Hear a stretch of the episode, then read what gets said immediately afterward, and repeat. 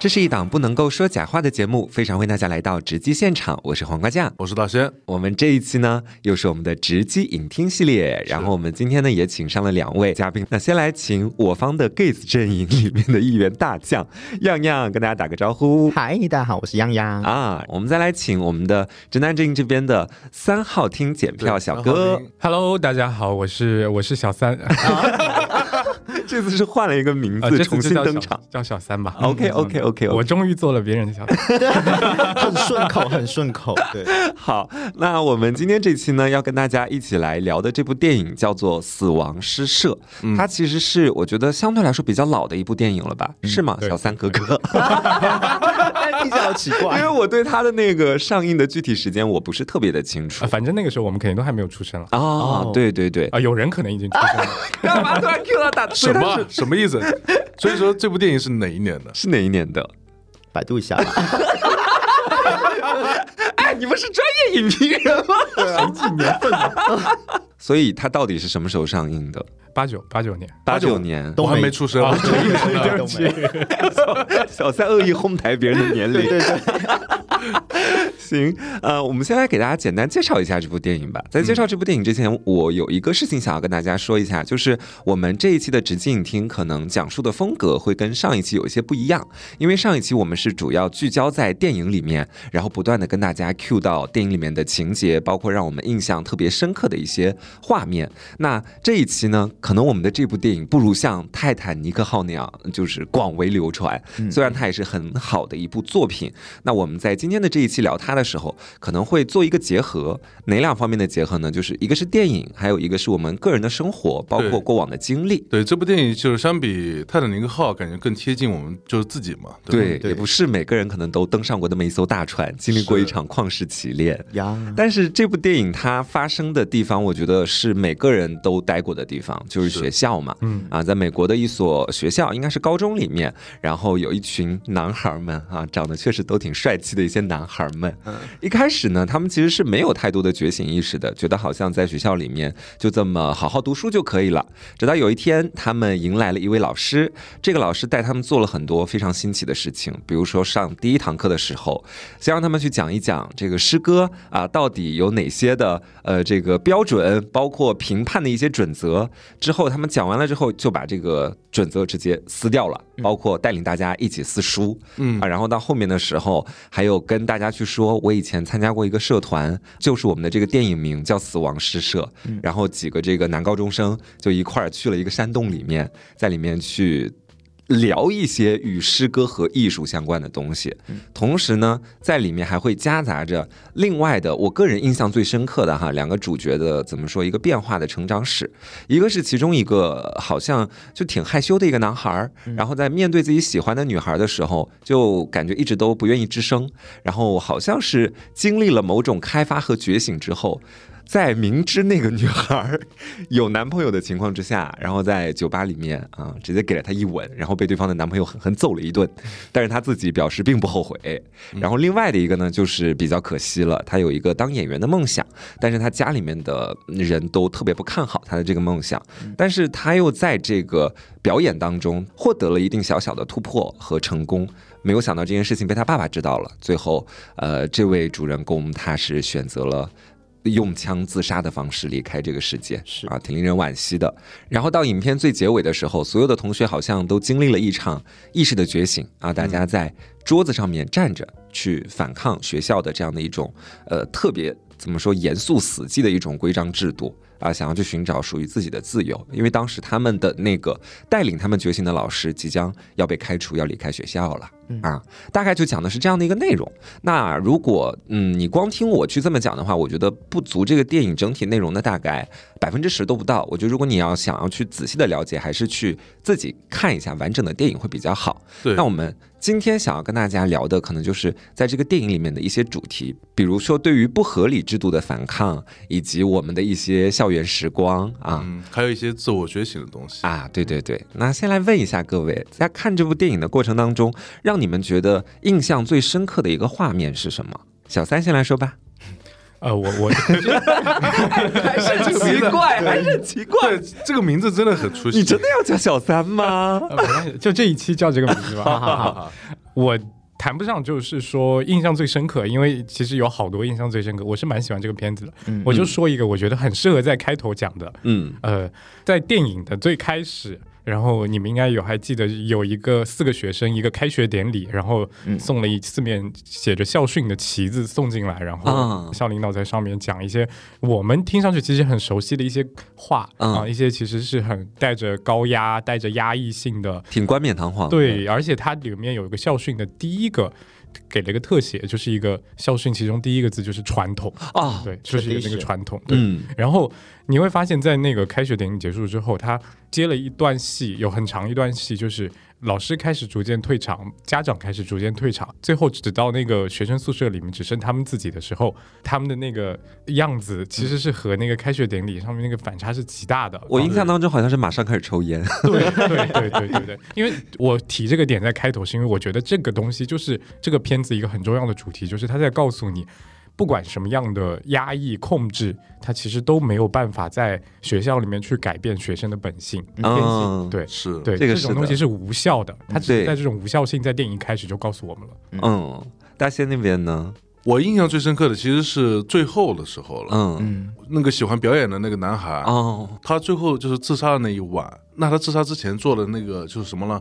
他就是把衣服脱了，嗯然后就是把窗户打开，因为他之前表演过就是那个跟自然有关的东西嘛。嗯然后他站在窗户那感受，就是说这个寒冷打在他的皮肤上，然后呢，他在那一刻选择结束了自己的生命。嗯我觉得这一刻给我是蛮震撼的。嗯，哎，其实我觉得说，一方面是前面大仙所说到的那个，就是他可能想要回归一个在呃先前自己表演的戏剧里面相对来说比较自然的一个形象。嗯另外一个，我觉得是呃这个孩子感觉他先前一直都被自己的父亲牢牢的捆绑住，然后那些穿在他身上的东西、衣服什么的，虽然表面上是属于他自己的，但我觉得他始终给我一种他的人生完全不由他自己的感觉。嗯他能有的只有自己的这个身体，所以他最后会选择把衣服全部脱掉，然后以一个嗯完全赤裸的状态去死亡。嗯嗯我觉得跟他那个演的那出话剧也有关系，因为哦他演那个《仲夏夜之梦》，因为《嗯仲夏夜之梦》沙温的这个戏，它本身就是关于呃反复权，然后他追求自由恋爱，嗯是是这样的一套东西，所以他在那个里面演的那个角色，他是个小精灵吧，应该演的是嗯扑克，但那里面翻译成了帕克，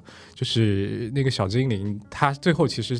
拿了那个花环，然后嗯把衣服脱掉，然后非常接近于他那个角色本身。嗯包括哦其实，在他演的时候，你们记不记得，在父亲出现，然后父亲站在那个台下，他看到了自己的父亲，然后他念出了最后一段台词。那段台词其实非常适合，也是他对他父亲讲的。你还记得那个台词是什么？不记得了，百度一下，对但是我看的那个就是他的眼神，其实感觉是像看向他父亲的，啊好像是在对话。对，我觉得那一刻是就是此时无声胜有声的那种我觉得可以说是他在死前演了最后一场戏。是的，是是的。嗯，那样这边呢，让你印象最深刻的画面是什么？嗯，我印象最深刻的画面其实是我觉得。就是那个自杀的那个学生，嗯他爸第一次来他们呃寝室的时候，嗯当时不是在寝室里面发生了一些口角嘛，嗯然后他爸把他拖出去了，哦拖到寝室外面去了。对，第一句说的话是不要在众人面前忤逆我，大概是这个意思。对对对，然后后来就开始道德绑架了。他这一幕他说的是：“哎，你知道你妈有多希望你什么成为一个医学生啊，嗯考上什么什么大学，然后有个非常好的前程啊，开始道德绑架了。然后为了。”劝他就是退出他们学校年鉴编撰的这个工作嘛，嗯啊，嗯。然后第二次应该就是他就是面试《仲夏夜之梦》的这个剧组，然后完了就面试上了，他爸又来了，然后这一次又是道德绑架他，说，哎，你不知道我把你送到这个学校来有多么不容易，跟这帮啊什么世家贵族这帮子弟们啊，在一个学校里面生活，怎么怎么样的？哦，我觉得这段这可以说吗？我觉得好东亚，是我刚跟你就是一模一样的感觉。对，好东亚哦，。对，而且当时他就是顺从了自己的父亲，嗯说了一些就是可能父亲喜欢听的话，嗯然后父亲当下就是表现出很满意的感觉，是是那你们有自己生活中就是类似的回忆里面有这种感觉，有这种事情吗？有啊，就是其实我觉得我小的时候算是一个那种乖乖男吧，就上小学的时候真。的吗？对，因为我爸其实当时就是真的非常的喜欢控制我，包括我妈都是属于那种控制感很强的。嗯，就我远没有做到现在可以做着美甲、化着妆坐在这里录节目。小的时候的我真的就是一个完完全全听我爸的话，然后有点像是他们的体现木偶的那种感觉。因为当时我爸是属于那种完全虎爸的教育方式，就是我把一个锅盖弄掉在地上，如果他心情好，他可以不责罚我；但他如果心情不好，他会说这个锅盖为什么你会把它掉到地上？这么小的事情你都做不好吗？然后就要打我一顿。然后我当时就觉得说，我完全是被他的暴力所控制和震慑，以至于到后面我青春期的时候的反抗非常的激烈，这个可以到后面再讲。这个其实也就是扣了我我们刚刚在开头聊的那场戏的那个点，就是你不会被压抑，你只会在最后可以爆发的时候爆发。对，是，就是当时基廷老师，反正就前几节课吧，让他们撕掉那本书的前面那个引言部分的时候，嗯，就当时不是大家老师刚让他们撕的时候，他们还在纠结啊，真的要撕吗？怎么样？真的可以撕吗？的时候，其实我很想撕。对你有发现吗？就是。自杀的那个男孩尼尔，他死的超用力，嗯，对，其实他心里面他对所谓自由啊，对自己的追求是有非常强烈的渴望的，他憋着一股劲儿，我觉得在里面。对，嗯，讲到这个私书，我又想到我自己之前一个类似的经历，嗯，你们在读高中的时候，老师有没有教你们说写作文只能写议论文，不要写记叙文？嗯，有的，有的。我其实不太清楚，哎，就是当时我记得我们老师给我们最多的任务就是一定要总分总。然后你一定要先总起，然后再分几段写，然后最后一定要来个总结。所有的文章都是这样千篇一律的。因为我是在一个相对比较差的高中念的书，所以可能越差的学校，他越会对应试教育这个东西更加的看重。因为你其实比不过别人，所以你只能在这种事情上去完全服从于应试教育。所以我的语文老师在一开始的时候就告诉你，你们不要想着去写故事，不要去写那些呃人物的细腻的东西，嗯，就写议论文，这样容易拿分。然后在平常的训练里面，他也。不教授也不允许你写这个东西，但我呢，因为小的时候就喜欢写这些啊，比如说写人物心理啊，写环境的那种描描写，我觉得这些东西是写作的时候是有意思的。但你写议论文，你也知道议论文这个东西它特别无趣。呃，我没有说那个不好的意思，就是在高中应该是一直只写议论文，非常的无趣。对于高中的那种话题来讲，一直写这种话题其实是非常无趣的。嗯，但是那个时候就会觉得很。很不舒服，然后我当时，因为我其实写作还可以，嗯。嗯，然后老师其实还是比较喜欢我的语文老师，因为他有时候会把我写的记叙文破例的拿拿出来给高分，然后在全班读，但是他又会批评我，就他就说你这样子高考要吃亏的，这其实不能算批评了。我现在觉得他其实还挺好的，但那个时候其实就觉得很反抗，嗯，然后我当时干了一件特别荒诞的事情，甚至其实有点过分。我有一次跟老师很激烈的冲突之后。然后我做了一个报复的事情，就是在一次学校范围的考试里面，我在语文的作文部分写了一篇黄文。黄文，黄文，你认真的吗？就表示反抗，很激烈的反抗。对，这个黄文它贴合当时的那个作文主题吗？不贴合。哦，你是完全写了一个就是跟题目之外，但是这个黄文可能跟我们现在看的黄文肯定是有一些呃尺度上没有那么大，就是微黄。对，我想界定的是它到底是属于言情还是属于黄文？有性这个东西的存在，但是没有。细节到，比如说啊，这种声音都要写出来，就微黄微黄。对对对，其实但那个时候，对于那个时候的来说，其实我当时就觉得自己写这个东西就挺黄了，已经。嗯，当时的你自己有这方面的经验吗？应该也是没有，没有，没有。你是完全靠想象，然后呃，那个时候看电影已经看很多了。看电影，我说的是正经电影啊，我说正经电影，我没有反应过来，我们也没反应过来，我们也没反应过来，我也是问的正经电影。就是，那你后面把这篇文章交上去之后，获得了什么样的一个后？老师给了一个很低的分数，然后帮我单独找了过去骂了一顿，但是没有任何其他，他应该没有把这个事情往上再去呃汇报。对，因为往上汇报，我现在回头想可能会比较严重。现在回头想可能比较严重，但是他那个老师，我至今都觉得他其实还不错的原因之一。现在回想就觉得，呃，甚至有点对不起他。嗯，但是我这个反抗，我觉得没有错。我觉得反抗这种意识，我觉得没有错。因为，但我这里再补充一个，就是老师说的，对我来说说的对的地方是，确实我后面高考，我坚持写故事，写记叙文啊。那那年我高考浙江省高考的命题，我还记得叫《门语录》，然后我写了一个一一个父亲送自己儿子上。去高考，然后从自己家门出去，然后开车送他路上到进那个高考的校门，嗯，这一路的一个故事，嗯，然后我因为构思的太长，我高考作文只写了一半，一半，对啊，没有写完，有等于是高考的这个东西是很失利的，嗯。对，但纯粹确实就是因为我写记叙文，所以我们来不及。嗯，对，那你最后高考作文的分数呢？我已经忘记了，真的已经忘记了，因为太低，所以忘记。选择性失忆了。反正就是比我平常低很多。哦对，现在回头去想这个事情，其实。呃，老师其实没讲错，但是你还有另外一个角度，就是我现在自己在做的工作就是写作。嗯那如果说我在那个时候，我听了老师的，跟其他同学一样，我说好，那我就安安稳稳的，我就跟着应试教育的那个节奏去写东西，你不一定走得到今天这一步或，许就不会有今天嗯我在做这个自己喜欢的事情。可能路就不同了。对不一定会两百万粉丝这样。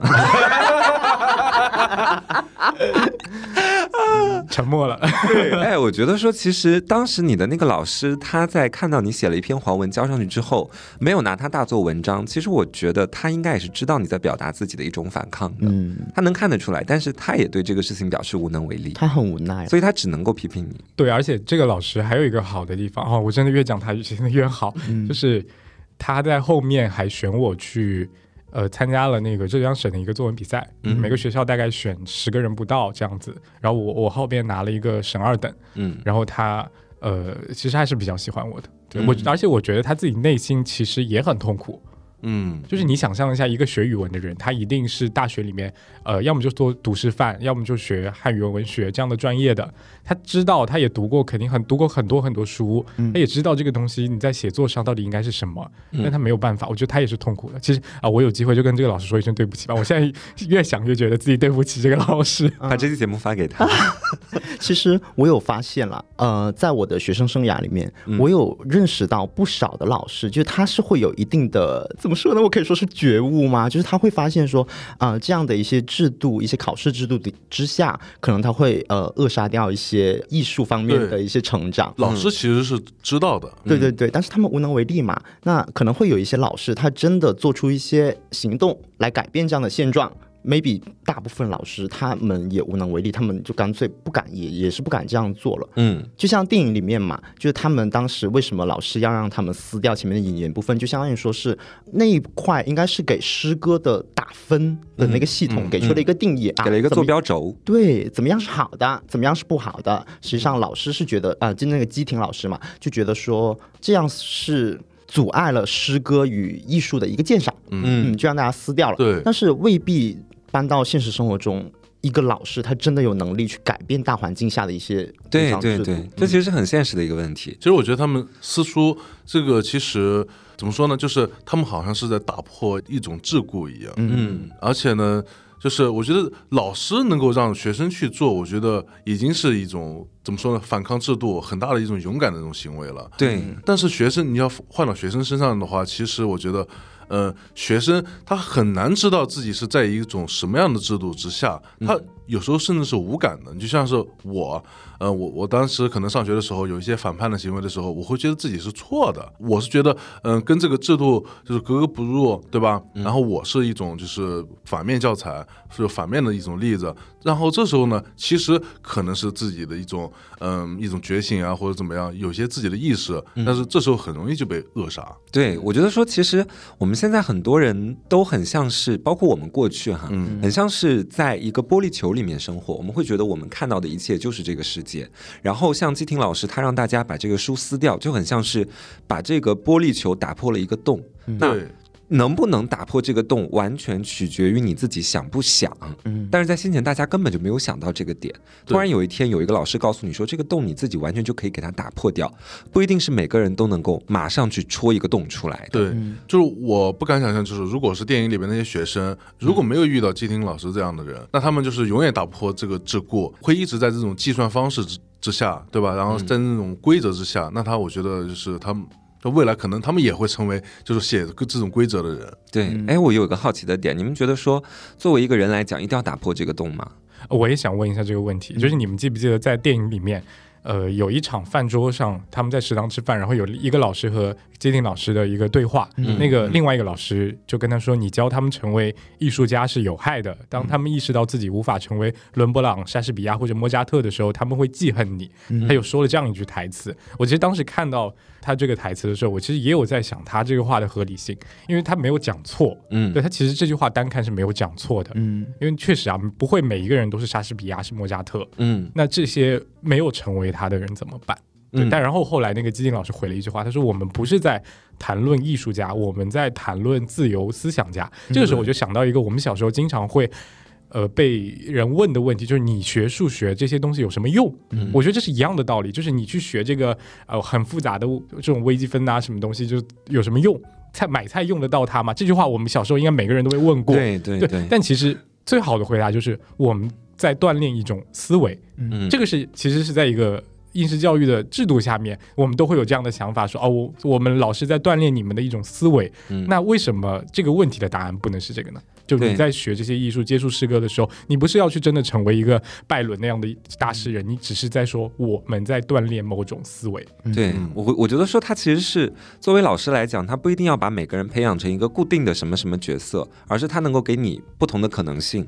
就好像是我在上学的时候，你说前面提到那个学数学，就是我尝试过数学啦，我不行啊，就是我没有办法通过它来激发我自己太多的一些逻辑思考方面，我就是对它完全不感兴趣，包括他也对我不感兴趣。然后我也知道了这条路可能是不太适合我的，那我慢慢可能就会走到最适合我自己的那条路上。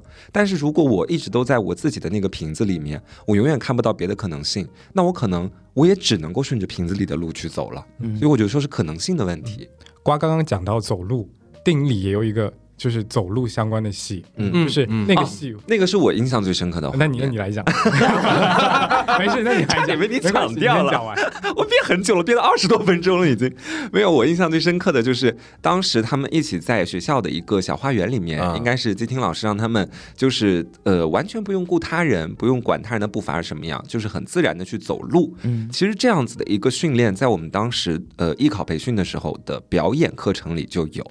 就是表演，他一开始学习的时候，他会给你不同的一些题目，为的不是去锻炼你的演技什么的。当时距离去塑造一个人物还太远太远了。你初学表演，老师第一个让你做的事情是让你了解放松自己的身体，所以当时老师会。带我们做一些训练，比如是说像做瑜伽一样，让我们就是每个人都坐在地上，闭上眼睛，他放着音乐给我们描述一个场景，然后先把我们的心绪完全放松下来，或者是说让我们想象自己目前正在什么样的一个环境里面，比如说是在大自然里，比如说是在一个下着雪的傍晚，嗯然后你就在一条路上，你可以睁眼，可以闭眼，然后你随意的去走路，只要注意就是在教室里面走路的大家不要去撞到彼此就可以了。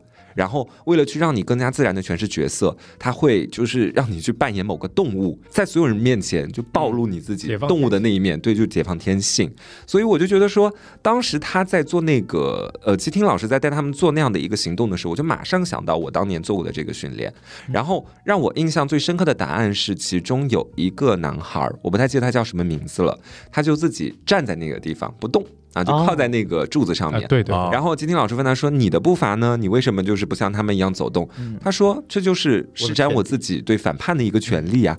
我当时就觉得说，这才是一个比较正常自然的啊，所有人都很放松的一个环境，其实是。嗯，这场戏里其实还有一个细节，就是你们有没有发现，在一开始的时候，在让他们三个人一起走路，嗯他们原本一开始走路其实是走路步伐都不一样的，就像你刚刚说的，其实非常天性的。然后一旦让他们几个人一起走，就是那种一二一、一二一那样开始走的时候，所有人的独特性都消失了，嗯。所有人走的步调是一模一样了。嗯，对，然后在他再重新让他们开始按自己的步伐走，他其实有这样一个一个一个摇摆，嗯。他就这个东西其实就是我觉得就是我们的校园时代经常在经历的一件事情，就是集体化，嗯，就是让大家去做一样的事情。嗯，对。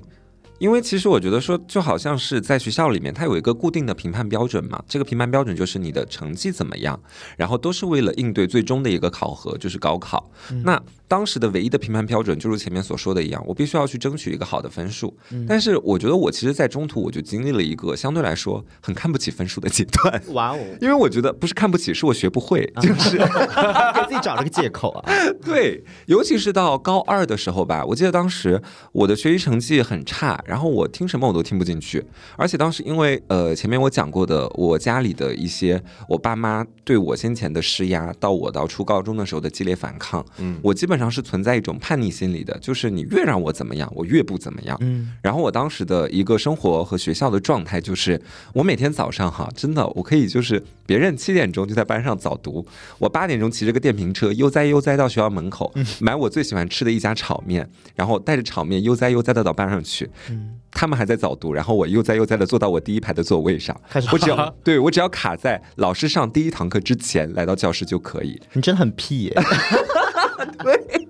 我不鼓励大家学习我，但是我当时是真的是想通过这样的一个方式去表示我不 care，我不在意，就是你们越让我怎么样，我就越不要怎么样。其实我没有对老师对学校的反抗，我单纯只是因为我父母先前对我的施压太厉害。然后到晚上的时候，嗯，就是大家上完晚自习九十点了嘛，我骑个电瓶车跟朋友悠哉悠哉来到我们县的那个运河旁边，然后在那里散步走路，然后聊天，聊到晚上十一二点，然后回家。哇哦！对，一开始我爸会激烈反对，他说你到底还想不想高考？你要不想的话，你就别学了。我说好啊。但是我因为我知道他不可能让我不学，然后我就说行啊，我说那你明天给我办退学吧。然后我爸当时也无言以对。到后面的时候，我晚上十一点回家，他们已经不说我了，就是我就回到自己的房间里，该怎么样怎么样。就是然后我爸在跟家里面聊天的时候，家人问到我的学习成绩，我爸说这孩子已经废了。他说，然后我当时听到之后，我说对，就已经废了，对，就是不想读了。跟 你一比，我显得好乖哦。我刚刚看了一遍我这边列的，我没有一个事情跟比得上你的这个叛逆，就是我摆烂了，就是你要怎么说我就怎么说，因为他们在我小时候特别喜欢定义我，就比如说你是一个不乖的孩子，因为你做了某件事情，或者你是一个学习成绩不好的孩子，你是一个好像比不上别人的孩子。我以前就是拼命的想要自证，说我不是这样的，但我格外辛苦，所以我在高中的时候应该是学会了不自证的道理，只不过那时候我没有意识到，我只是通过摆烂的方式来表达我的反抗，然后直到后面就半路杀出了一个，就是我的很喜欢的专业。我当时通过了浙传的那个考核嘛，嗯，我就一下子我就突然之间觉得不行了，我就感觉是要为自己而去做一点事情了，就他不单单是为父母去做事儿了。然后我就想说，我在班上我要努力学习，但是已经努力学习不了，已经差太远了啊！当时那个成绩出来的时候，已经是高三上学期还是下学期了，就是给我的时间已经不多了，我欠的东西太多了。然后我妈这时候还好，就是火速给我扭送到了隔壁县的一个地下室补习班，然后住在隔壁县的那个老师家里。你敢相信？直接给我送到老师家里住了两个月，太恐怖了！天哪！对，然后在那里学学学，硬生生把成绩拉上去，后面才考上浙传。对，我就说，就好像一步一步的，嗯，你能说那个反抗有什么用吗？我觉得也可能从现在的角度往回看。我觉得如果我当时不反抗，我会不爽。我仅仅是这种感觉。但是你要说，如果我当时就没有考上浙传，那我的反抗可能会一直持续到今天。嗯嗯，大概就是这样。但我觉得其中至关重要的是，你找到了自己喜欢的对对一条路，像尼尔一个专业，嗯是。然后所以说才会引发，就是说你要自己向前走，你要去做什么样的事情。嗯嗯。所以小三呢，你刚刚说你有很多事情都跟我比的话，就是觉得说自己还算乖乖男。你是做了哪些事情？抗议不吃一顿饭，还是什么？我哎，我想拉回电影一下子。好好好，就是我听到你们刚刚讲了一个，就是为自己，你讲的那个为自己那个点，我想到电影里有一幕，我觉得有点难被注意到，但是其实我觉得特别棒的一个一个一个细节，就是还是电影开场。你们记得不记得电影开场的时候？来的都是吹苏格兰风笛的一个男生，对，又是苏格兰风笛。然后呃，有一个男生，那个男生应该是后面其实没有成为主要角色的，他就是一个吹风笛的男生，然后给那个校长呃进那个升旗进来的那段路程伴奏啊。嗯，然后后面有一个这个男生其实又出现了一下，嗯，在哪？只有三秒钟，是在一个空镜头中间，呃，空镜头就是没有人的。然后他，但他突然出现了一个他在。落日的湖边有一个背影，一个男生站在那个湖边的那个小码头的木板上，然后在那儿吹苏格兰风笛，然后整一幕都非常的美，嗯，酱紫色的天和湖面，然后他自己也倒映在湖面上，然后再吹非常动听的嗯。苏格兰风笛，就你会发现这个开头和他的那一幕是有对比的。嗯。他在开头吹的是为了一些宏大的东西，为了学校啊，嗯。但在后面他是为了自美，为了热爱，嗯为了自己，它成为了美的一部分。嗯对我觉得这个东西就是你刚刚说的那个。嗯，对所以你的反抗在哪里？好，我刚刚在外面还跟 Taco 讲，我说你们没有来的时候，我说我刚理了一下，我发现自己绝大部分校园时代的反抗都跟早恋有关。你狠狠恋爱在学校哎？我觉得我很乖，我最叛逆的其实大部分都是早恋。啊啊，然后我我干过一个事情，其实那个不能算叛逆，其实是高二早恋的时候，然后开学第一天，然后跟女朋友出去呃吃饭，然后吃完饭要回学校。高二的时候就就已经有女朋友了，呃，对我初中就有，好了，他是大情种啦，啊没有没有，没有这段剪掉。然后吃完回来，回来的时候离学校其实还有一段距离，但是是一条直线了。嗯这个转角之后就是一条直线回学校了。然后我们当时两个人说好，就是手拉着手的在这个转角松开，嗯转角遇到爱。好 杀马特啊！就是在这个在，因为怕有老师和同学看到，然后就说在这哦我以为你个转角，们是要佯装分别，然后在这个转角回头。对对，把手松开，再正常走回学校。嗯结果真的转角遇到爱了，遇到了教导主任，啊，呃，是书记还是教导主任，我已经其实有点记不清了，反正就是一个校领导，嗯而那个校领导也认识我，嗯，然后他看到我们两个，我们两个看到他。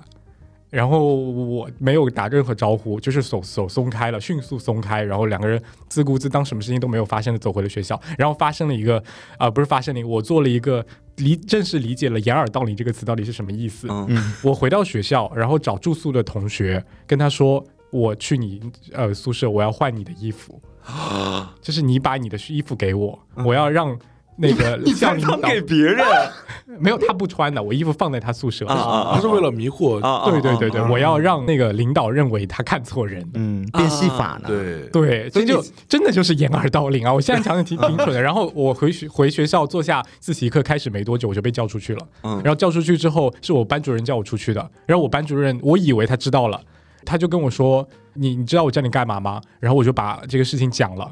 然后我班主任当时还不知道，嗯，就是我自己先交代了。你这叫叛逆，哪里叛逆啊？我跟你讲，你这个是呃，白天不做亏心事，晚上不怕鬼敲门，咱们这个身正不怕影子斜。然后，但其实那个书记，其实呃，校领导其实就本来就要来找我了。嗯我回来没多久，校领导就来找我，然后把我带出去了，然后找了一个很远很远的地方，离教室很远的地方，然后在那儿跟我谈话。嗯，对，然后呃，我当时已经做好了准备，因为在我们那个烂学校里面，就是。其实对，就是一个很差的学校。嗯然后在那个学校里面，就是因为越差的学校，这种东西管得越严。嗯然后一旦早早恋被抓，是要贴黄榜的，嗯处分叫家长。对，以前每一例都是。然后我很奇怪的是，那一次他没有，啊，为什么？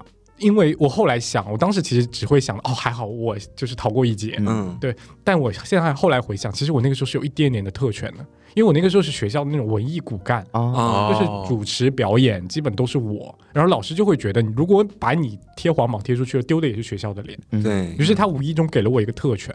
对我那个时候后来回想，其实是有一点不公平的。对啊，没有人敢惹两百万粉丝的大好了。啦，对对对天哪，而且走了。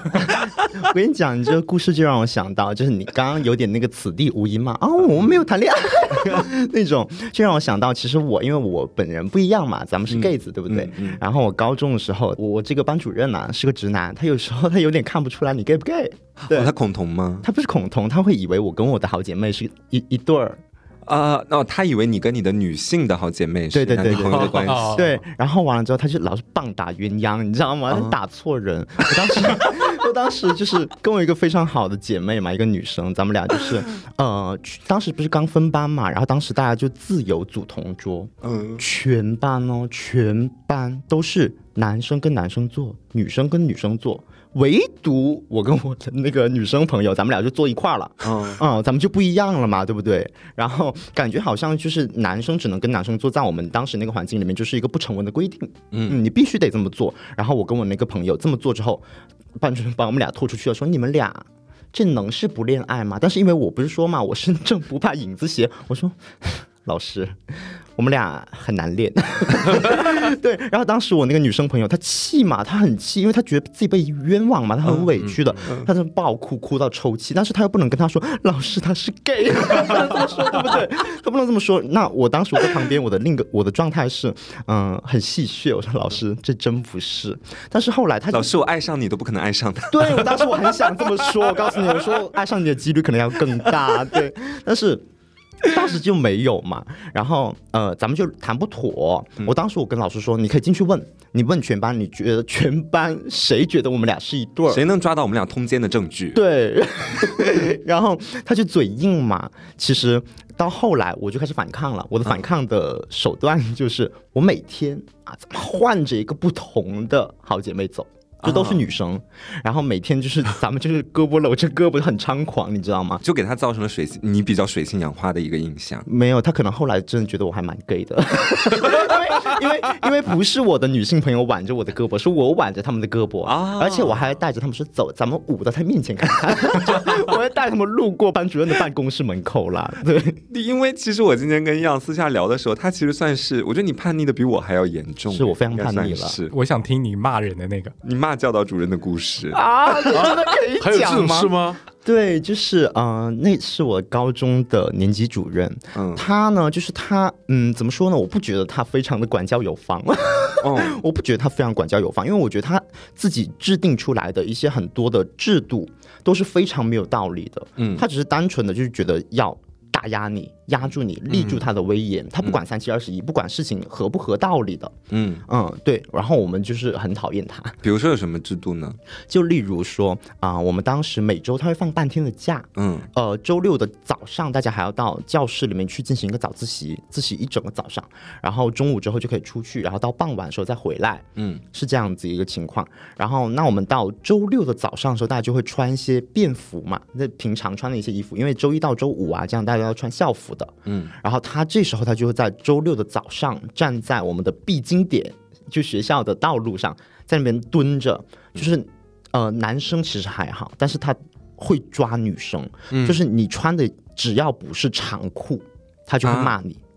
穿的只要不是长裤就会骂你。哎，我们那边是广西，夏天最热的温度有到四十，是那种荡妇羞辱的吗？对，就是荡妇羞辱，说你一个女生怎么怎么样的，就其实说的很难很难很难听，啊，对，说的很难听，那你当时嗯会让他们在那边罚站列成一排在花圃旁边。啊，啊，对，那你当时怎么粗口他的？呃，这个粗口的话，我当然不是在我还在校，说我哪有这狗打的？天哪，是呃，就是呃，毕业之后，因为我真的非常记恨他，我觉得他给我整个高中都。带来了非常没有所谓的一些管教，嗯我觉得他就是在打压我的人性这样子。然后高中有一次毕业之后，在路上看到了他，啊，咱们这个呃，就是还是那个样子啊，我咱们就不多说了。我路过他，然后就这时候非常想骂他，我囤积了，你只是路过他，然后就非常想骂。我囤积了多年的怨恨，对，然后就喷薄而出。我说干你娘，就是很大声，对，真的吗？对，干你娘！我说你还知道我是谁吗？我喊了他大名，他怎么回复你啊？他没有回复我，他走了愣住了。他愣住了，因为我当时骑了个电动车，我赶紧跑，可以播出的吗？不能播的话就剪掉了。我都想拿这个东西当标题节目。真的吗？我对 我的教导主任说，然后叉叉叉，但我觉得那个教导主任他应该就是经历过类似的事情。嗯，肯定对他自己做成这样的事情，就是他怕被骂吗？对，哎，你这让我突然就想到，在以前我看过的不知道哪部台剧，就那种青春剧里面，嗯然后就会有一个很严格、很不通人性的扎老师轮那种教导胎是是主任。嗯，对，然后他们一个是扎老师轮胎，一个是可能骑着那个小电动从老师身边路过的时候，也会像啊样刚刚那样说的，突然就骂老师一句，然后就跑很远。对，但是我先声明啊，我不是一个非常作恶的学生，我觉得只是那个老师真的太讨厌了，而且他不仅是刚刚我说的这个，还有很多很多行为，例如他就在全年级面前嗯，骂过我和我爸。啊他甚至不知道我爸是谁，你知道起因是什么吗？就是因为当时我撑了那把伞，啊，可他可能在他眼中，就是身为一个男生，你不愿意接受阳光的照射，你撑一把伞，你怎么怎么样，他就开始对我进行一些，我至今我都没有办法回想他你只是骂我的原因是什么。在上学的路上撑了一把伞，对，遮太阳嘛。然后他就全校批评你。不是包括你爸全校，就是当时正好就是在在那个操场上面晨会嘛，嗯旁边都是人很大声的斥责我。啊，对，这有点怪了吧？在校道上这，什么人当教导主任啊？就是其实很多人都在撑伞，但是他可能比较鲜少看到男生有撑伞。嗯，我也想讲一个关于当父羞辱的，嗯就是这个是我是真的反抗的。嗯呃，当时在高三的时候，然后我们隔壁班的有一个老师，那个老师是隔隔壁班的班主任，但他也是我们课的政治老师。对，然后我的女朋友在他的班里面，我跟女朋友早恋这个事情他知道了。嗯然后我现在其实已经有点记不清了，他是当着全班的面，还是呃单独把我女朋友叫到那个，我已经记不清了。嗯啊、反正他对我当时的女朋友说了一些，比如说你小小年纪就谈恋爱，嗯，女生不检点，嗯就这种类似的话。然后我当时非常的生气，然后干了一个事情。我当时脑子里面想了很多种报复的方法，嗯因为我是他的课代表，啊对我当时其实有很多便利，就比如说我不交作业，嗯但这个事儿会影响其他的同学，我觉得不好。嗯然后我后来想了一个办法，我觉得到今天我都觉得做的还挺不错的，怎么说？因为我又是我们自己班里面的班长，然后班长要做一个事情，就是老师来上课的时候，你要先喊一声起立，嗯。然后所有同学站起来说老师好，然后老师喊坐下，然后课才开始。嗯嗯，然后有一次他来上课的时候，嗯，我不喊，他说上课。没有人说，就是一般是要我起头，啊，，对，然后他就在站在上面，对，我就坐在下面，嗯。他看着我，我看着他，嗯我就不喊，嗯嗯，然后其他同学也在等，嗯。因为大家都习惯了，嗯。但我就是不喊，然后呢？我就不想要有人去跟他说老师好，嗯然后他就看着我，他也不好说你怎么不喊，他这个话也讲不出来，嗯，然后我就是不喊，直到大概僵持了一会儿，他就自己自顾自开始上课了。你后来课代表被撤掉了吗？没有啊，哦，你还是继续当课代表。对，那他天哪，你真是在学校里面作威作福。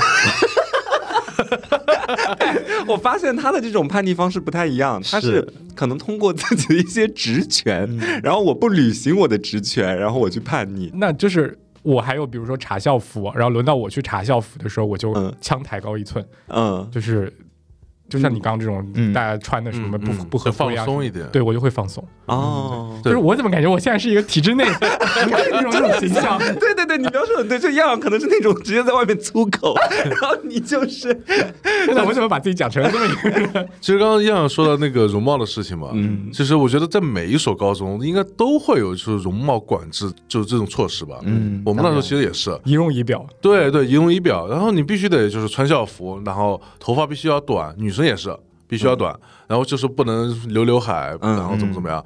然后我记得就是，呃，当时我们在学校里上学的时候，在教室里啊，嗯然后呢就会有人就是督查，他们带着人过来，就查你形象符不符合。嗯如果你发现男生头发长了或者女生头发长了，他们就当下就会把你拉出去剪掉。我们也是，至少请个发型师过来吧。我们也是呃，当时对他，他会把你带到就是可能理发店理发店理发店还要自己己付钱，一般。对对，还要自己付钱。凭什 么绑架我消费能力？对啊，是不是有分红啊？所以呢，就是这个就直接导致，就我那时候头发长嘛，嗯然后如果有，比如说今天可能有督查，那，查的，那我就去厕所躲在那边。哦，我的天呐，我感觉我的学校可能跟你们当时还不太一样，就是我们学校对学生的管制，包括着装、妆容方面没有那么严。我问一个问题，嗯你们学校的一本率多少？我们学校是属于我们县排名第二，但是我们现在总共就三所学校，呃呃，就是大概的一个我也不知道一本率多少，本科率呢？本科率我也不知道，天反正不高，对，就是对，我就是我们体制外的人是一般不会去对对。对对对对，不是不是管，就是是因为本科是因为我们那个学校真的差到什么程度，就是嗯没有本科率啊、呃没有那个一本率。我那个时候上一本的人嗯是有个位数，啊和我们学校差不多。你这么一想，我差不这样的啊，多对，嗯但是是是因为你有两百万粉丝，所以说你对数字比较敏感吗？这一段全部剪掉，那个当我没有问过。我就记得当时是我我我们班真的是女生天天学化妆，嗯男生呢还好一点，但是像我们就当时那种 gay 子刚刚觉醒的男生，你也化就是每天会舞到老师面前，我不化妆，啊我会在自己的各种装扮上给我巧思。啊就比如说，当时会在头上绑个头巾去学校，哦就是会把自己的额头遮住，就很像那个，天哪，很像孕妇坐月子的时候头上戴那个头是那个呃《知否》里面那个王大娘子是不是？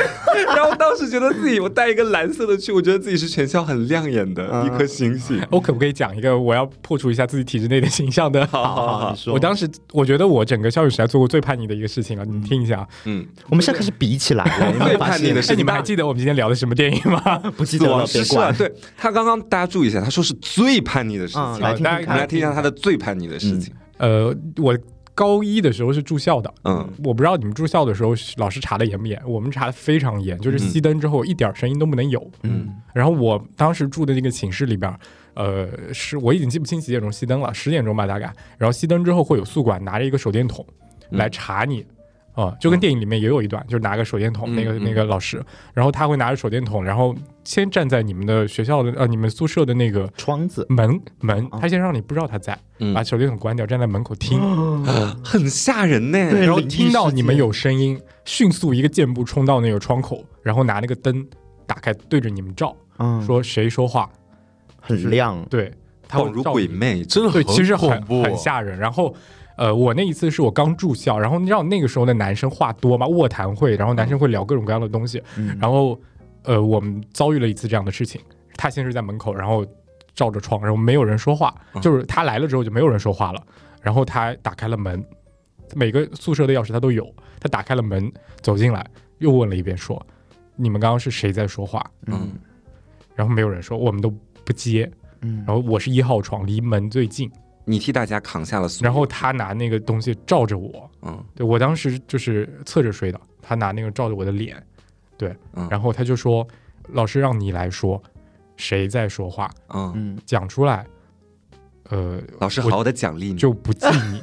嗯如果你不讲，嗯我就只记你一个。哦，哦，经常会有这种，就是啊其实就是他是挑拨离间的，我跟你嗯，说。电影里不是最后的时候也有嘛？嗯最后让让他们签字来举报对季婷老师的时候，就是这样子的操作。，嗯然后我当时就咬牙，一句话不说。嗯，对，因为那个时候其实，在那个男孩子眼里，就是江湖道义，那个东西是很重要的。是不是因为只是因为当天晚上你说的话其实最多的，然后你也不好意思把家人带上？然后后面的事情是我不讲啊，还没还没结束，就是，然后老他就只记了我一个。第二天中午我回宿舍的时候，我们那个宿舍门口有块巨大的那种黑板，嗯然后上面就是专门写昨天晚上不合规的人是谁，嗯哪个宿舍的扣多少分。对，然后我看到自己的名字在最上面，然后上面写的还多了一个，除了那个晚上熄灯后说话以外，还加了一个不服从管理，然后多扣了五分儿。嗯啊，然后我当时其实很生气，很生气。然后我干了一个事情，就是我走到非常冷静的走到了他的，就是宿管的那个办公室，嗯就其实就在那个宿舍门口。嗯然后走到他的办公室，也非常若无其事的打开了他的饮水机，你干嘛？然后放干他吗？就打开了饮水机，然后在手上接了一盆水。因为当时也找不到其他的东西了。嗯然后我走到那个黑板上，嗯朝着我的名字用力的泼了过去，哦然后把我的名字那一整排全部抹掉了。我以为你接了一盆水甩到那个，那我没有我也以为是直接甩到他办公桌上我。给大家预期是不是有点太高了？对啊，你前面铺垫了五分钟，对，最后抹掉了自己的名字。好吧，我还是体制内吧。哎，这让我想到就是有一个故事哦，就是刚刚提到的这个，大概就是他要惩罚你们全体人，但是当时。按我们全体就是团结一致，哎，好厉害！就是也是高中的时点像电影，最后他们一起站上课桌那种感觉。对，就是高中的时候，也是我这个年级主任啊，他嗯真的是非常的不得民心。就是当时呢晚自习，然后他不是在我们呃年级的楼里面巡嘛，嗯然后当时我们班其实是在自习的，但是稍微有几个同学可能稍微发出了一些声音，在聊天啊什么的，但是也有一些同学是在认真的学习的，嗯在自习啊写一些作业之类的。然后这时候年级主任路过，发现哎，你们班里面有声音，有人在吵，他干嘛你知道吗？他进来之后一句话没说，他把我们整个整整个教室的灯关掉了，啊，关掉了。天黑请闭眼，对，关，对对对，关掉了。我我我我是这是在干嘛呀？人可以睁眼。对，呃，就关掉了。然后我们当时就全班懵，真的懵逼，你知道吗？嗯然后这时候就是那个跟我一起走那个就委屈到哭的那个被认为姐妹 对那个姐妹，她这时候她在黑暗中嘛，因为她不是关灯了嘛，没有人知道我们谁是谁，对不对？她大喊，她说开灯 然后呢？然后年级主任也很瞎，年级主任回他说：“这里是你家吗？”你说开灯就开灯，对，然后完了之后，我这个女生朋友就说：“那这是你家吗？”然后很小学生，你知道吗？两个人真的很扯很瞎。然后这时候年级主任因为不是特别想知道是谁说的嘛，因为太黑了，他不知道谁说的，然后打开灯。看着我们就是全班所有人，他在扫视，觉得是谁说的，嗯，没有一个人说话。哦，他好像是想问说是谁，但是自己站起来，对，全班没有人理他。他问说是谁，全班鸦雀无声，然后他走了。他最后走了。对，因为你看嘛，有人是在学习的呀。对啊，可能他有一些声音，但是你不能因为就是那几个人，你就把灯关掉啊！你就你们都别学了。对，我觉得感觉是也影响到了别人。教导主任有一种权力的上瘾，嗯，对对他有上瘾的，他绝对有。是，我会觉得他一有机会就要施展自己的权利。对我觉得你们的宿管也是，对，哎，我管跟你讲老师也是，我跟你讲，又让我想起来，就是 因为因为我这个女生朋友，她不是因为她这番言论太炸裂了嘛，我们当天晚上就有一个我的同桌，也是个 gay，我的好姐妹，她说她当天晚上立马做噩梦，梦到我这个女。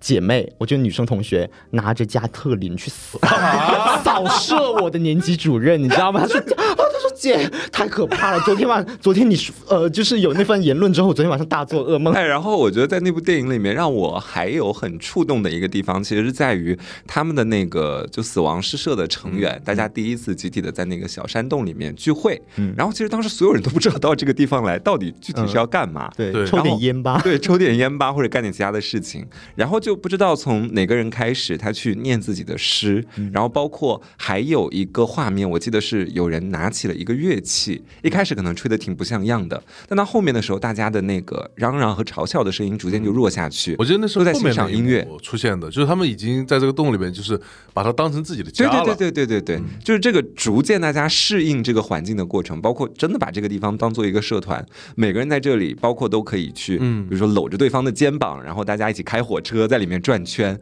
就我觉得那种感觉就是。他们好像找到了一个属于自己，呃，心灵的伊甸园，算是在那个地方。当学校是禁锢他们的囚笼。当时是不是我记得还那时候已经下雪了吧，在电影里边。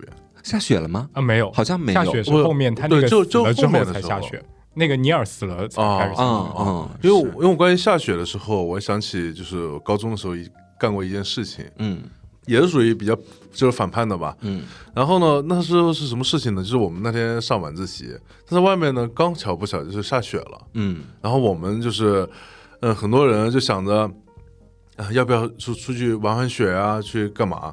去看一看嘛。那时候其实你是不敢去，就是逃避晚自习的，那属于逃课。嗯但是呢，我们那天就做了决决定，就我们十几个人，有男生有女生，然后我们就一起不上晚自习，跑到学校外边。我们那边是有山的，嗯。然后我们跑那山上，然后去玩雪，因为那雪下来之后呢，它会变成那个滑梯嘛，嗯。然后在那不停的滑梯，不停的滑，然后又爬山，然后去山上亭子里边，然后去看雪，然后看整个就是雪景。嗯。我觉得那个是，就是让我感觉像嗯电影里面最后那一刻，啊，对所有人就是站起来想要去做一些自己想要做的事情。就又叛逆又美妙。我觉得这个滋味啊，真的是很难形容。就好像我当时逃不是上完晚自习，然后故意不回家，我到运河旁边去。其实我们县当时那个运河根本就没怎么建好，现在如果回忆是很破败的。但当时我心里面觉得那个地方特别有吸引力，我觉得那里的灯光、那里的每一堵墙、每一块砖都。对我来说是一个很好玩的地方，我就要在那地方坐着，然后我会觉得在那地方坐着跟朋友聊天，我就有一种刺激感跟爽感。这种爽感就是我反叛了我背后一直施压给我的那个父母。嗯，所以我觉得说这种感觉可能在每个人的青春期或许都会出现。然后我还有想到一个点，就是在于其实在这部电影里面哈。我一直有一个问题是在于，他们既然设计了一门课程是可能讲诗歌的，嗯。是一种很感性的课程，我个人觉得，但是他们却在用一种非常理性的方式去教学，比如说在电影开头，他就很明显的去讲出来，老师画了个坐标轴出来。坐标轴这个东西，在我的理解里面，它是很偏理性，包括理科那边的东西。嗯，当然而且蛮死板的。对，然后呃也不是说死板，嗯，一种表现形式。但是我的话就是不太搞得懂那个东西。嗯嗯但是我觉得像学诗这种东西，它可能更多时候是需要你自己灵感的一个迸发。然后就好像那个基听老师，他后面不是让大家一起去写诗嘛？有一个同学是写不出来的，然后他就又用了一个。等于是我觉得有点像催眠的那种方式，给他描述场景，让他直接把一首诗写了出来。就那一刻，我其实给我的震撼是挺大的。你们看到那一刻什么感觉？我会一直反复想起那个这个片子里面最有名也最广为流传的一句台词，嗯就是那个老师说，金融、工程、建筑、计算固然很重要，那是我们生存的条件，嗯，但是诗歌、浪漫、爱是我们生而为人的原因。对，这个话我当时也看了之后觉得好感动，嗯。就感觉它其实才是我我从我的理解来讲，我会觉得它更像是人去生存的一个意义，而很多那些理性的东西，比如说科技的发展，呃，然后经济的腾飞，它更多的是像人们生活逐渐变好的一种象征，以及我们去谋生的一种手段。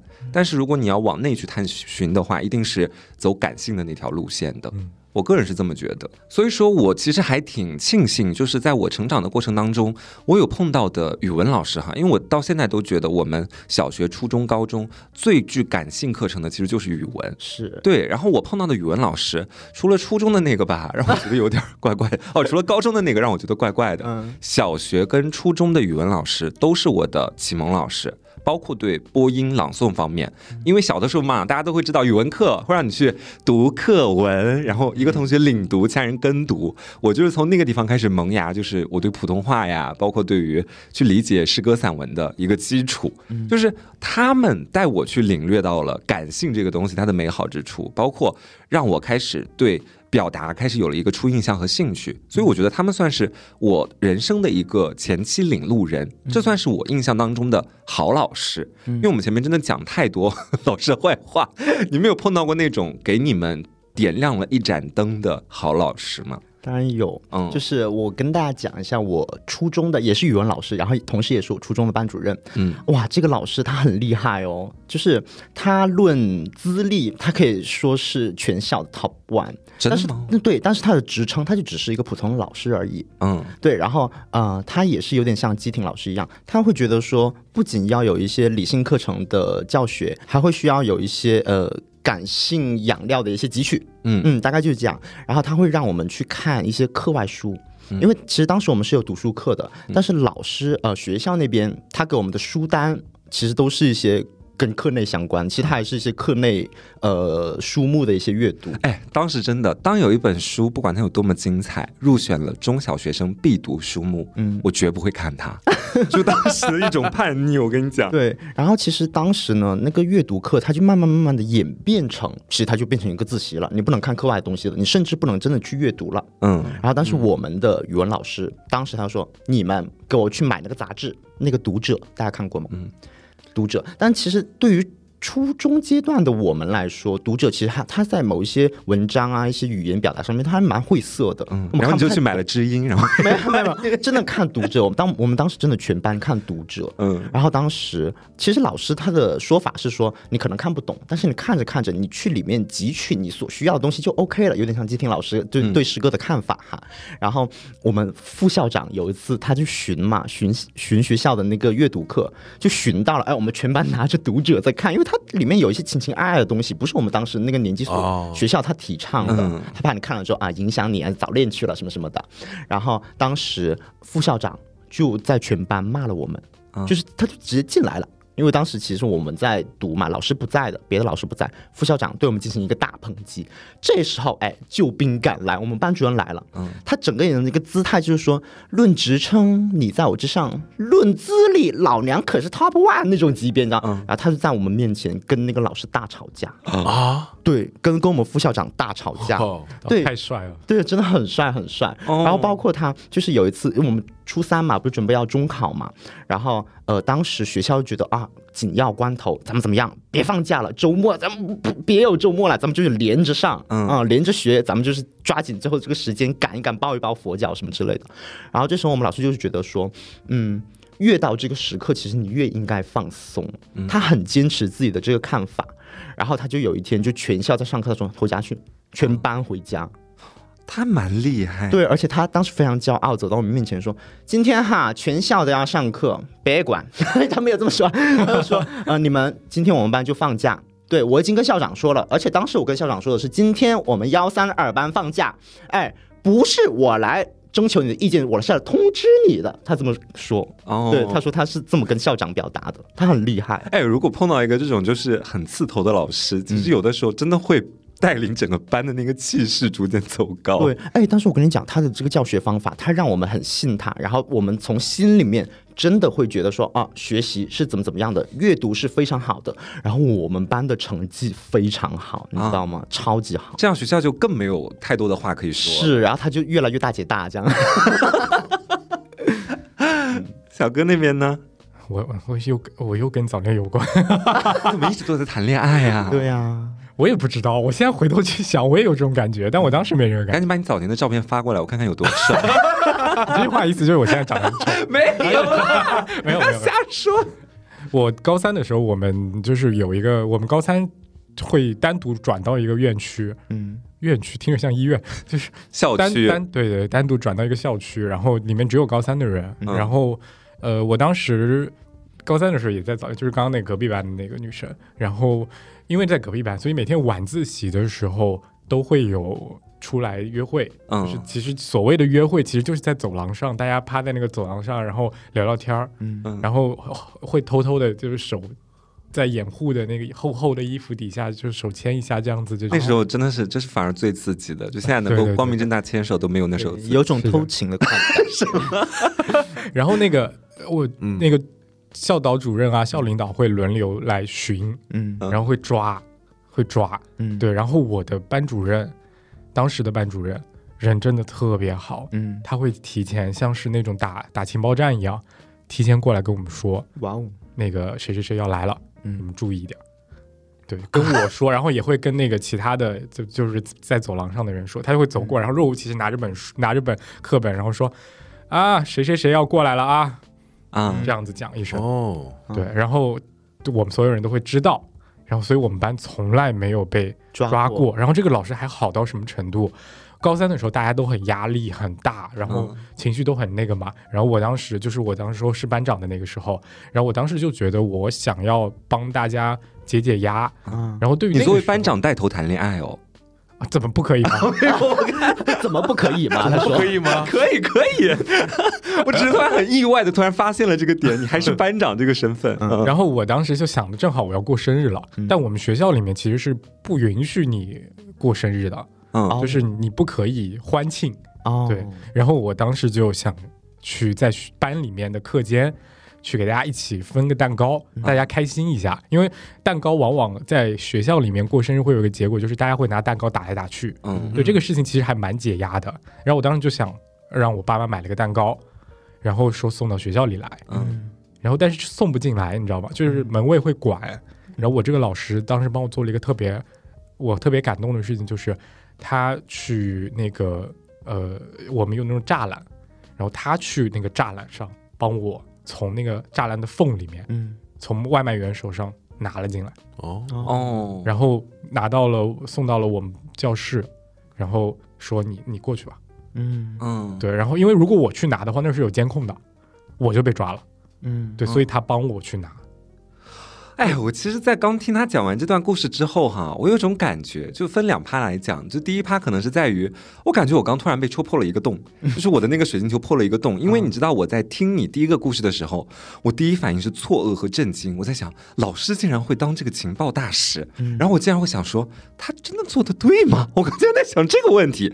然后后面我发现说，嗯就可能是你在学校，比如说你有一个自由恋爱，且你当时你嗯怎么说呢，就是在保持不受呃恋爱去影响成绩的前提之下，我们希望你稍微的就是能够去正视爱情，正视这件事情。但是我刚听的过程当中，我好像莫名其妙把自己带入到了一个校方的角度，我想是那个巡逻的领导，对，我会很莫名其妙，因为我今天可能是自己一直都在被这样规训，所以当我碰到一个突然有个人他超出常理了，而且是老师跟同学是在一个队伍的超出常理之后，我竟然会产生一种抵触的感觉。然后这种抵触感就像刚刚，就是我自己在做思考之后，我发现，哎，我的天空破了一个洞，就是我突然发现，其实这样好像也没有什么，只是我先前自己一直在被某一个东西所规训。其实你们有没有发现，就是呃我们所反叛的这些事情，我感觉啊，就是并没有说你是很出格的事情，嗯。那我我们其实只是在想要去行使自己的权利而已。嗯，对，然后你第二个故事讲了之后，就到我的那个第二感觉就是我有点嫉妒，是我想我为什么？我在讲碰到过这样的老师？我在讲这个老师，你更嫉妒的一个事情，我觉得他很聪明，嗯。就他聪明的地方在于他知道你呃早恋影响学习的点，其实在于分手。嗯哦对，分手其实会很影响一个人的学习状态。对，所以他在当时高三的时候跟我私下讲话，他半开玩笑的跟我说他说你好好谈，先别分。对，，他说你好好谈，别分手就行。天哪，考高考前别分手就行。哎，这真的很好，因为很多人在青春期他萌生出喜欢和爱是太正常的一件事情了。嗯，对，这是其实这是人性啦。对，但是就可能是学校他担心，不是每个人都能很好的处理分手这件事情，嗯所以他选择把所有人都以一个很集体的方式一刀处理。切了嘛？对，就是你不要谈恋爱，那我们就不会有这种事情发生。那你谈那么多恋爱有没有分手过？当然，你应该处理的很好吧？不然怎么？我的意思是说，分手有没有影响到你的成绩呢？呃，有有肯定是有的，啊这个确实是有的。对，哎然后这样他真的很很懂学生哎。是啊对啊，然后这个老师对我最大的影响的一件事，还不是上面这个，是他在那个时候他觉得学生的压力很大，嗯然后我尤其是情绪化很严重。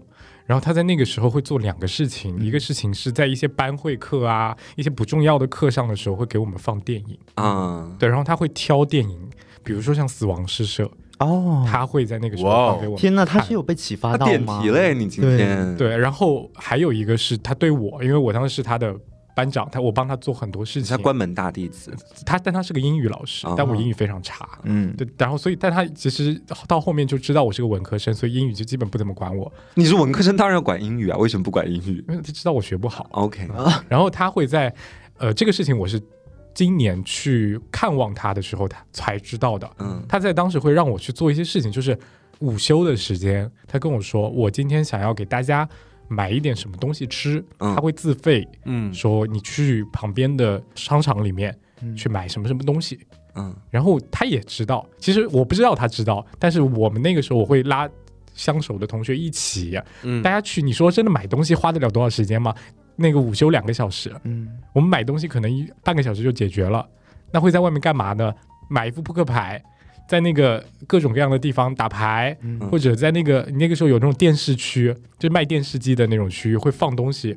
有些时候会放一些呃动画电影啊什么的，嗯就坐在那看。我以为他是不知道的，嗯，但这一次我看望他的时候，他跟我说，他知道你打牌，嗯，他说我的目的就是为了让你们出去放松一下。天哪哦，哇哦，蛮好的真的这这种老师真的是，我觉得在很多方面，他可以就是让我们得到一些就探索吧，就是有一些引导。对。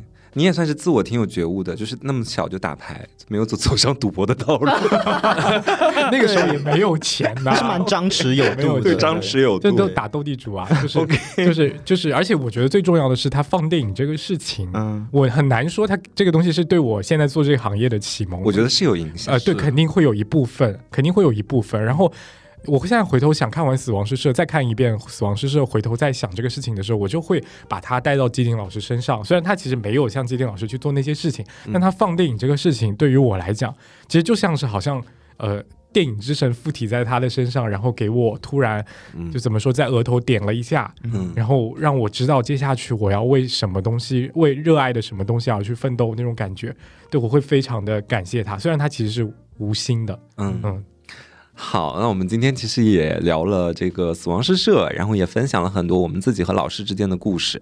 我觉得在最后可能要跟大家讲一下，就是我个人觉得其实是没有所谓的什么的好老师跟坏老师。对我也要跟我的语文老师道歉。就是我们前面虽然分享了很多让我们当时觉得自己非常愤怒的经历，但是我个人会觉得哈，排除开那些极其恶劣的，比如说老师他去性骚扰女学生这样的事件，嗯他有一些老师他单纯是严格，或者说单纯是从他的思想角度来说，他过于传统。那他的这份传统，包括严格，是来自于什么？可能是来自于他的老师，或者是他当时所处的社会环境，以及学校的一些制度。就是他背后的成因其实千丝万缕他。可能也在坚守自己的一套那种逻辑。对，所以我觉得说每个老师有每个老师的教学风格，当然每个老师也都会给每个学生造成不一样的影响，但是还是希望大家在人生的旅途当中都能够时时刻刻碰到一个能够欣赏你的老师。就像前面我们的小哥说的，就是像被电影之神附体的老师一样，轻轻点了一下他的额头，也希望你能够找到那一个呃符合你自己爱好的那个神，让他附体到你的老师身上，然后他狠狠的点一下你的额头。好，那我们今天呃的节目到这里就差不多结束了。就如果大家有机会的话，或者你觉得说今天我们聊的这部电影挺有意思的话，也欢迎大家去看一下这部电影。我个人觉得说，它其实对不管什么年龄段的人。都是会有一定的受益在其中的，也不单单是去讲了所谓的反叛，去讲了所谓的独立和自我成长。我觉得还有一些艺术在其中，因为它是与诗歌也有着一定的关系的，大家可以去感受一下。嗯，好，那我们本期的节目到这里就跟大家说再见啦！有缘千里来相会，无缘知己争锋队。我是黄瓜酱，我是大仙，我是样样，我是小三。下次换个名字，我们下期再见，拜拜，拜拜。